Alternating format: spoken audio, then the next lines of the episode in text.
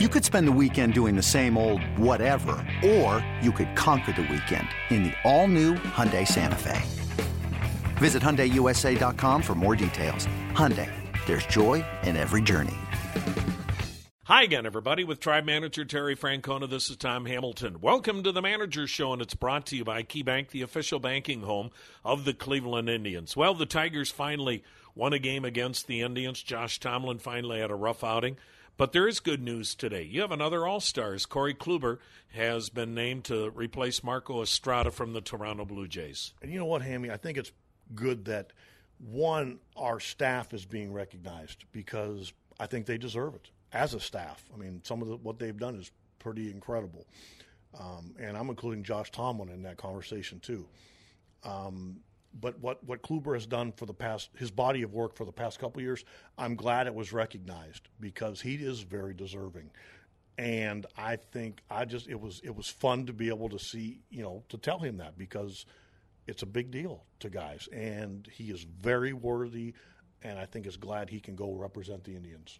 I haven't asked you a dumb question oh in about 24 hours, so I figure I've got one left in me. Do you pay more attention to the All Star roster when you've got a team right now in the position that you're in? Because all of a sudden that game could mean home field advantage. I really don't, Hammy. Yeah. I really don't. Um, I'll, I'll, take. I'll tell you a funny story. In the 08 All Star game, you know the one that went 15 innings. Yeah. It was getting kind of crazy, and that was the first year they put in that rule about home field advantage. And in about the 14th inning, I went down to the end of the dugout, and Derek Jeter was hanging around because he that's all he is. He didn't go get dressed; he hung around. I went down to the end of the dugout, and I said, "You know, D," I said, "I think I was with the Red Sox. I, said, I think we're good enough to win on the road." And he looked at me. It took him a sec to get it. In other words, we're out of pitching, and we might lose this game. But you know, we got to chuck a lot of it, and we end up winning the game. But no, I really don't. I mean, I pay attention to our guys, and I'm thrilled for our guys. But what I really care about is getting us situated coming out through, through the through the break and what I want our pitchers to do is n- not have to follow the game and see who pitches and who doesn't. We're going to have them lined up where whether they pitch or not, they'll all know when they're pitching coming back. Since we're on the topic, Tito, is home field advantage that big a deal in your mind? You've been in the World Series. Um, I guess you haven't been into a game seven yet when you were able to win it for Boston. Is it a big deal in your mind? Um, I would say that it helps. I would, if I had my choice, I would say it helps. Um, I again, I think normally it's not like basketball. Maybe you know where I think normally the best team usually wins, um, and I would care more about guys playing well than where we start. But and I, I I'm not that crazy about this game having that much importance placed on it because I think you know, I, I, think sometimes baseball tries to do everything in one game.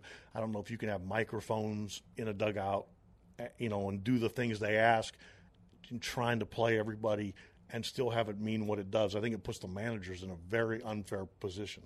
Well, you've got four games now before the break, and it's against the New York Yankees, who are below 500.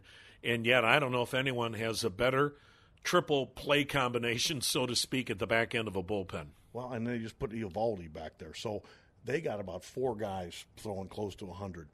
You know, normally it's hard to win late anyway, but with these guys here, their numbers look like like uh, a game, you know, you would play Strat-O-Matic because man, there's 66 strikeouts, four walks. I mean, my goodness. They're pretty incredible. So you definitely don't want to let them get the lead. Terry, what about their ball club? I mean, it, they just seem like they've been real streaky. They have, and that's that's a good way to put it. And we don't want to them let them catch fire here for four days, you know, because they're going to sniff the All Star break too. Um, and again, but it it comes down to playing the game right. We do things like we do, we'll be okay. And if we don't, we usually have to, you know, we usually have a tough time. That's the way it is. Zach McAllister on the DL with a hip. You sent Mike Clevinger back to Columbus. You bring back relievers Austin Adams and, for the first time ever, Joe Colon. We've never seen Joe Colon. The reasoning behind Clevinger is he can go back and start. Um, he'll start Saturday, short. He can pitch in the All Star game, AAA All Star game Wednesday, which we thought was good for him.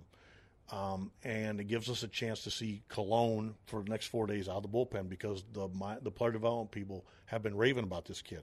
So he can he can maybe take some of the innings maybe that Clev would have got. Austin comes back. We've seen Austin. It's good to have him back. We know what he can do.